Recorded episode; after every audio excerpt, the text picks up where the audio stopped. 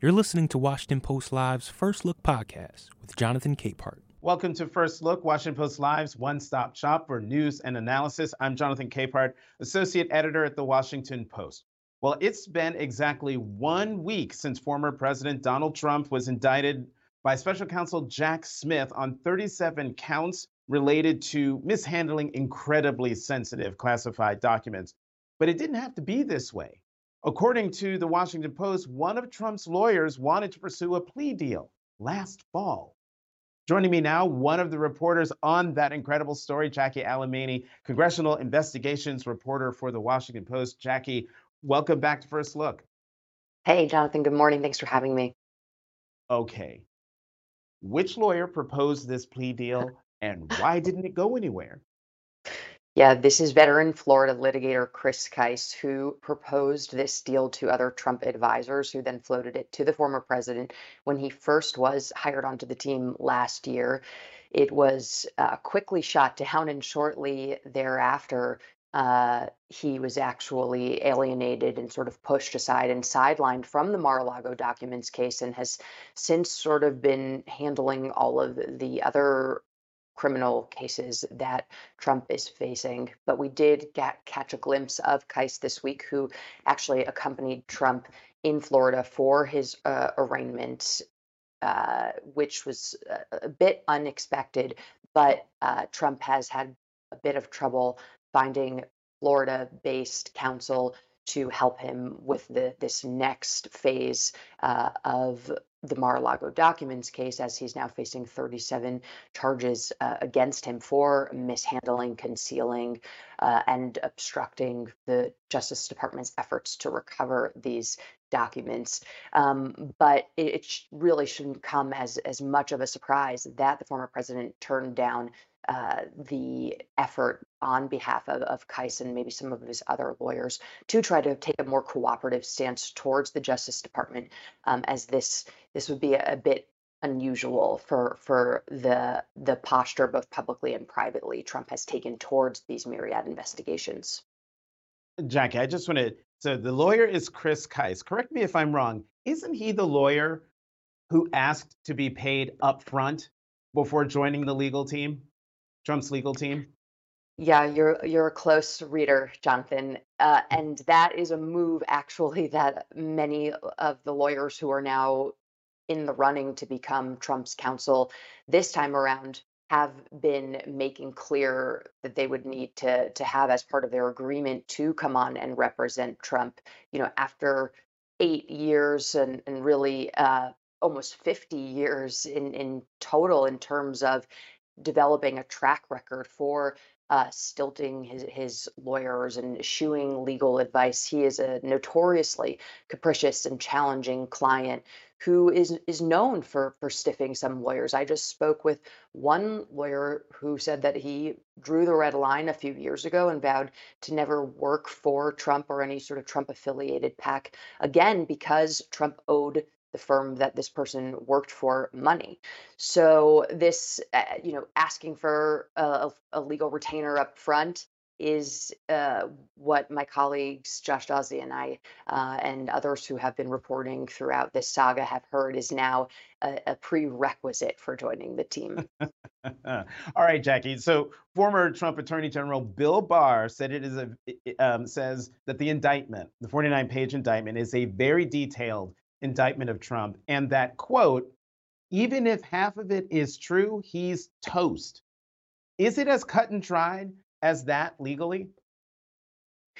Yeah, well, it was certainly startling to hear that from Trump's former attorney general, who has been a pretty staunch proponent of Trump. It has at times been critical and tried to distance himself, but this was certainly his strongest remarks yet, expressing criticism towards Trump and his actions. I'm not sure I quite agree with that assessment. This is a very long journey that we have ahead. There's several months potentially until the trial actually starts. Jack Smith, the special counsel, has asked for a speedy trial for the obvious reasons. But I think once a lot of this starts playing out in public view and we potentially start seeing a fuller array of discovery and new evidence that has been collected throughout the course of Smith's investigation, public opinion could be changing. And at the end of the day, yes, this is very much a cut and dry legal case. If you talk to a broad swath of lawyers on the ideological spectrum, but for charges like this, for potentially charging the former president of the United States, a first in American history, you do need that aspect of some public support here.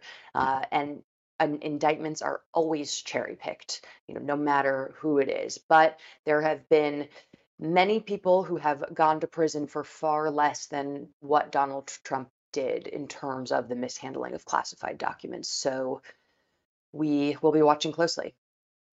All right, in the less than 5 minutes left, I got to get you on two things. One, Ryan Goodman and Andrew Weissman have a piece in The Atlantic with the headline, Jack Smith's backup option. Donald Trump was indicted in Florida. Could he also face charges in New Jersey? And this created a lot of buzz when it dropped earlier this week. What does your reporting show? Is it a backup option or a certainty or wishful thinking on their part? Do you know? Jonathan, our team doesn't have any reporting to support this piece by Andrew Weissman and Ryan Goodman, who are obviously both excellent legal minds and thinkers. It could potentially be a possibility, but there was a lot of forethought that went into Smith's decision to ultimately charge the case in Southern Florida, a strategic decision, really. Of course, it could be possible that maybe there is a separate indictment that could land in New Jersey, as this issue of venue that we've been talking a lot about, where the crimes were actually committed. Obviously, there is a Bedminster aspect to this. As the indictment noted, these two examples of Trump brandishing and showing other people classified documents, according to some of the evidence that Jack Smith obtained, that happened in Bedminster, New Jersey, at his club. So it's not completely out of the realm, but it's not something that we're hearing at the moment.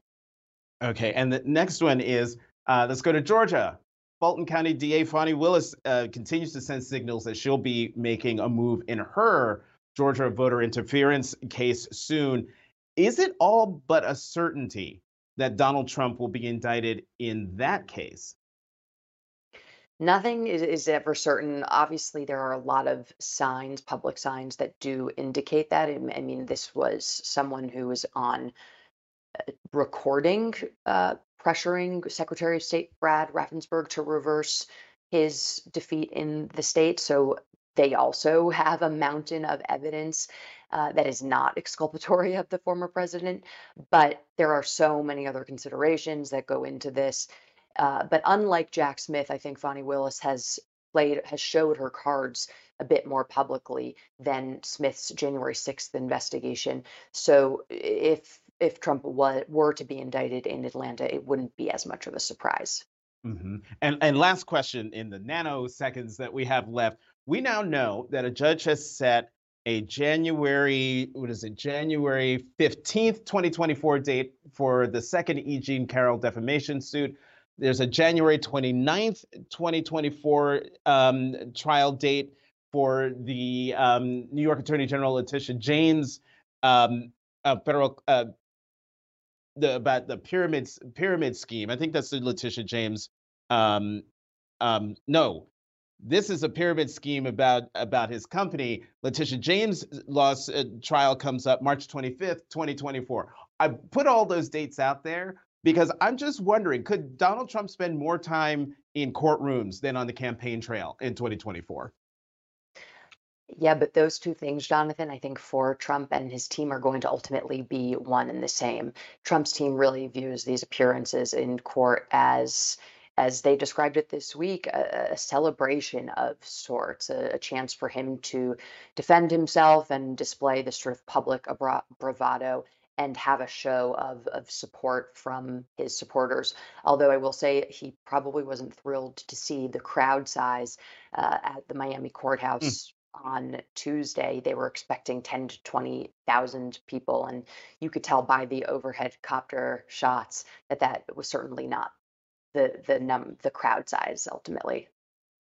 And you know what, Jack, I agree with you. Whether he's in a courtroom or in the campaign trail, it will be one in the same if past is prologue. Jackie Alemany, congressional investigations reporter for The Washington Post, thanks as always for coming to First Look. Have a good weekend.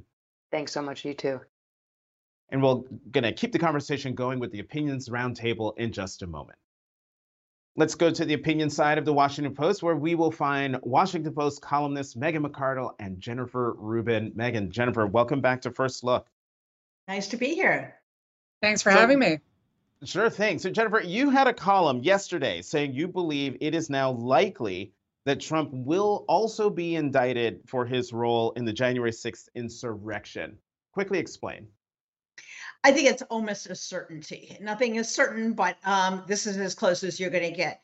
There have been multiple convictions for seditious conspiracy, the serious charge in which people responding to Trump's call to go wild were handed down criminal sentences of a very long state. It would be manifestly unfair, frankly, for those people who answered the call to go to prison and for Trump to walk. Secondly, he has a mound of evidence, including now, we believe, testimony from the vice president and from Mark Meadows. Third of all, the prohibition, if you will, or the hesitancy about indicting a former president is now gone. He's been indicted twice, once by Jack Smith and once by Alvin Bragg. And lastly, Fani Willis is going to file suit. She's already blocked out the week in August. And if there are enough facts for a phony elector scheme under state law, there's certainly enough for a phony elector scheme under federal law that extends beyond Georgia. So I would be shocked, frankly, if we didn't get some kind of indictment on January 6th. The number of people to be indicted and the specific charges, I think, are still to be determined. Okay, that's still to be determined. But Megan, let's talk about the indictment that came down a week ago today. You took to Twitter to weigh in on the indictment, saying, and I'm quoting, even if he's obviously guilty, maybe the public will care less than I'd expect. Maybe he could eke it out in 2024, but the GOP could also just nominate someone else and not have to worry about any of that. So, Megan, what's the possibility the Republican Party base will just nominate someone else? At the moment, it's not looking good. I think that there is a recurring problem with the Republican base is this weird oppositional defiant disorder, where they are doing things simply because the libs have told them not to, which is not a good way to run your life. And in fact, I'm actually sympathetic with a lot of their kind of epistemic questions about how authorities have used their power. I think during the pandemic, especially the ways that public health was often politicized, the ways that they got criticized for doing things that in retrospect look smart, like opening schools. That said, the kind of mentality of the Republican base is, I've often said, it's kind of like saying, my new fiance hates my kids, she steals my money, and she does too many drugs and hits me, but my ex-wife hates her, right? And that's not a good way to pick a president, but that's the dynamic that we're stuck in. Jennifer, I see you have more restraint than I do. I love your reaction. I think there are two things going on. On one hand, as I have in my newsletter today, there's a very long list of Republicans who are now saying these are serious charges, they're not going to go away, and are even suggesting they wouldn't support Trump if he were convicted. Now, let's not get too excited. That is, of course, a completely normal bare minimum for a thinking person in a democracy. But nevertheless, these range from Mike Pence to Bill Barr to former Congressman Trey Gowdy. So there is definitely a segment of the establishment Republican Party that desperately wants to get away with it. The problem is that they don't have the base, that the base, as Megan says, is still pathologically attached to Donald Trump. Now, as these trials progress and as the number of trials progress, will they begin to get nervous that even if they love Trump, maybe the rest of America isn't ready to elect a felon to the presidency? So I think there is a possibility. And I also think that it's very possible we haven't seen the final field. The current field is probably the best thing Donald Trump has going. It's pretty shabby. DeSantis has made a really rotten entry into the race, and the others seem to be afraid of attacking him. But there are people who still haven't declared their intention out there. There's the governor of Georgia. There is the governor of Virginia. Up until now, they said they aren't interested. But if come next year, this thing is going south, there is no really reason why they couldn't step in. So I think we have a long ways to go. I think we're just the beginning of the process by which Republicans get a good hard look at what they're going to see. And I would say one thing, because of the need to educate the American people and the Republicans, I think it's essential to have at least some trials concluded before the Republicans go to their convention. If he's going to be exonerated, exonerate him so Republicans can nominate him with good conscience. If he's going to be convicted, they should know that too. To allow this to drag on and to postpone and postpone with this hanging over not only his head, but the nation's head, I think would be a grave disservice. I'm going to resist the urge to ask about, but what about Miami Mayor Francis Suarez, but who just jumped into the race? But we'll save that for another time. Let's talk about the debacle at Fox News on Tuesday night when both President Biden and Trump were speaking. Fox News put up a banner that read, "Wannabe dictator speaks at the White House after having his political rival arrested."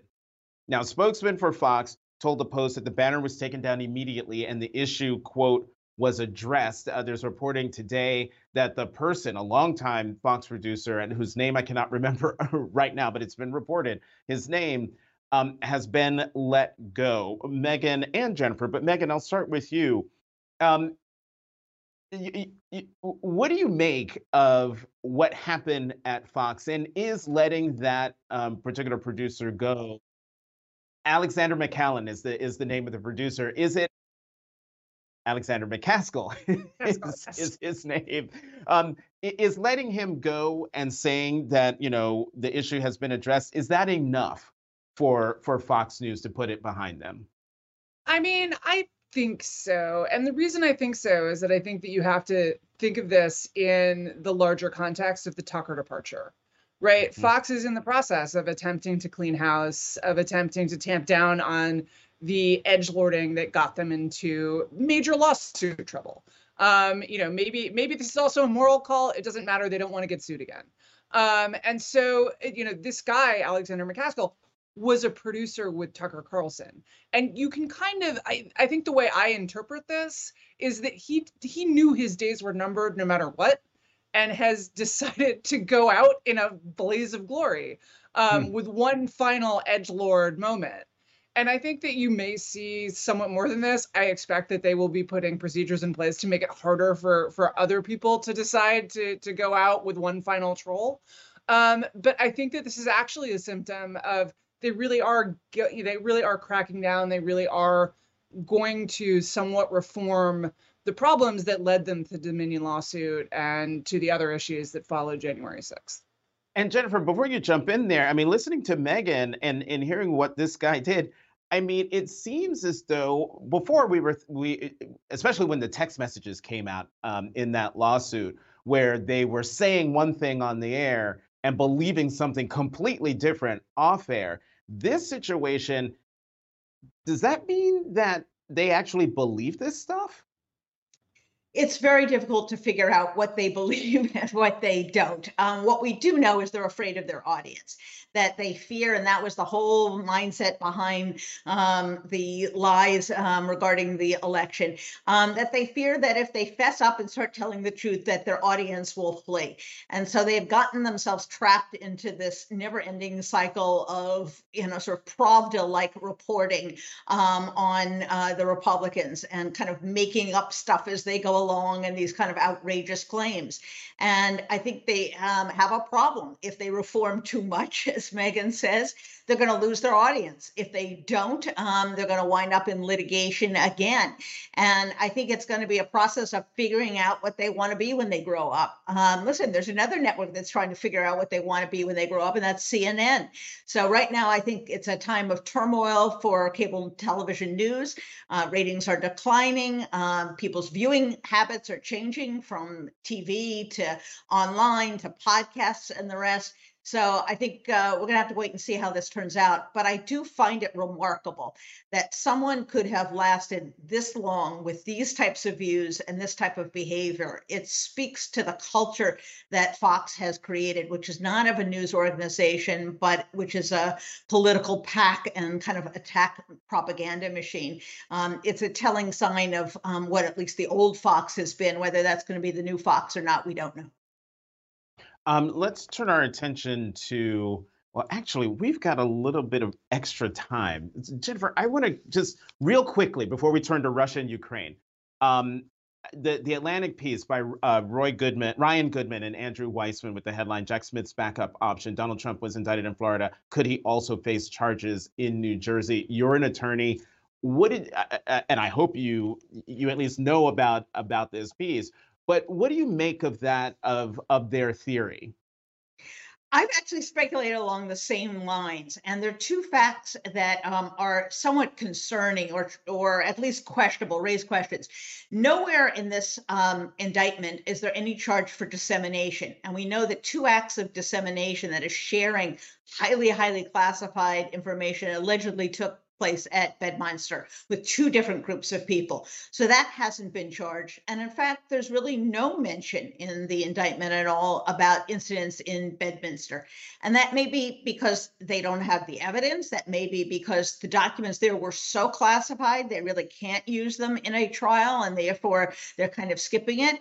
But it's also possible that in their back pocket, they think, well, if the Florida litigation slows to a crawl because Eileen Cannon is a loose cannon, as they put it, and is inclined to help Donald Trump, they can always kind of speed things along and file another suit in Bedminster. But remember, there are other lawsuits still to come. There's going to be a criminal indictment in Georgia. There's going to be a criminal indictment in Washington, D.C. So we really are going to have to keep an Excel spreadsheet to kind of figure out what's going on where. Well, yeah, yeah. Megan, let's turn in the time we have left to Russia and Ukraine. It's entering a critical phase. Ukraine's launching its counteroffensive. I want to play what the U.S. Chairman of the Joint Chiefs of Staff, General Mark Milley, how he described it Thursday at a NATO meeting in Brussels. Listen.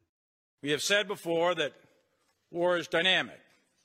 It is a contest of wills. As the Secretary just said, it's uncertain, it's violent, and as always, high cost. But we can be sure that Ukrainian bravery, competency, and preparedness will carry the day. And so, Megan, since the war began, the United States has directed more than $75 billion in assistance to Ukraine, including military, financial, and humanitarian support. But I'm wondering, will the Republican House majority pump the brakes on the pace of that support? Might they tie support to Ukrainian gains on the battlefield? I think there is a big constituency for pumping the brakes. And again, I think this goes back to the kind of oppositional defiant disorder. Look, I think there are, in fact, real questions about, can Ukraine win this war? Is what we're doing wise? But that's not really what's motivating the Republicans here. What's motivating the Republicans here is that Joe Biden likes Ukraine, and liberals like Ukraine, therefore they don't. Right. And it is all it goes back to the Trump Russia stuff in 2016 and Burisma and all the rest of it, that this thing has gotten bizarrely politicized, and Republicans have often lost sight of the kind of core fact that, like, the Russians are the bad guys. And in any definition that the Republicans would have used before 2016, they would have called the Russians the bad guys. This is not one of those, like, questionable, oh gosh, this is hard, there's a lot of sides here. No, they just invaded Ukraine. They are not, even if you want to take the best Russian line about the Donbass, and there's Russian speakers there who want to be part of Russia, they're now invading the part that does not want to be part of Russia. This is sheer nationalistic expansion. We tend to be against the people who just randomly invade other countries. And yet that's where the Republican Party is. It is all tied up with Trump. And I think that the interesting question for me is how the indictments are going to shift this. Because I think one thing just about sort of Putin's conduct of the war, and also about the way the Republicans were thinking about it, is Putin has to hold out for another year, Trump gets elected, and then the aid stops and Ukraine collapses. I think that's simplistic for a bunch of reasons, including the fact that we're not the only players here. Europe is obviously also giving a lot of aid to Ukraine. But I think that as the odds that Trump will get elected decline, and I think that you have to think that with the quality of the indictment we just got, that the odds of Trump getting elected, despite Biden's low approval ratings and all the rest of it, and despite my general suspicion that procedural crimes are kind of hard to get people on. If you think about Clinton, like, he indisputably did a bunch of bad stuff and it just didn't matter. That this is actually going to make it very hard for him to get reelected, which I think has to change Republican calculations as well as Putin's calculations about what works politically as well as militarily in Ukraine. Jennifer, your thoughts? Well, just to clarify, of course, violation of the espionage is not a procedural crime. Those would be obstruction and lying to the government and so on. But I do agree that the Republicans are now so tied to this kind of nationalistic right-wing dictatorship mindset that what we see as war crimes, what the world sees as war crimes, they somehow become infatuated with. And they have begun to identify with Putin, and Putin's begun to identify with them. His last list of people, you recall, who are banned from the Soviet Union, from Russia, can't vacation in Russia anymore, are Trump's political domestic opponents, lawyers and so on who have opposed him. So there is this bizarre synergy. There's this bizarre alliance between the two of them. But I would say this. What we saw in the debt ceiling fight is that there are 50 or so Republicans who are really kind of in the MAGA out to lunch crowd. That is not a position, particularly on Ukraine, that is held by Senate Republicans in particular, but also, frankly, a majority of the Senate House members. So I think it's a question of whether Kevin McCarthy can, first of all, stay in his position, and second of all, keep something on the floor. Because if there is, I think there is a House majority as well as a Senate majority to keep funding Ukraine. And I think if Republicans are seen as sabotaging Ukraine at the moment they are beginning their offensive, and I would commend the contributing piece by Ben Hodges, Lieutenant General, former Lieutenant General of NATO in Europe, that we're just beginning the counteroffensive. If they are seen as the ones who are thwarting Ukraine's defense, that is a really, really big problem for the party. And I just cannot help but marvel at the complete role reversal. It wasn't but a couple decades ago that the Democrats were weak on dictatorships, weak on national security, always making excuses for the bad guy, and now the roles, of course, are completely reversed. Well, who knew that the Russia-Ukraine part of this conversation would be the most fascinating for me, especially Megan taking it from Russia-Ukraine to tying it to Trump's domestic legal issues was thoroughly fascinating. Jennifer Rubin, Megan McArdle, as always, thank you both very much for coming to First Look. Have a good weekend. You too. You too. Thanks for listening. To always stay up to date with the series, subscribe to Washington Post Live's First Look on Apple Podcasts or wherever you listen.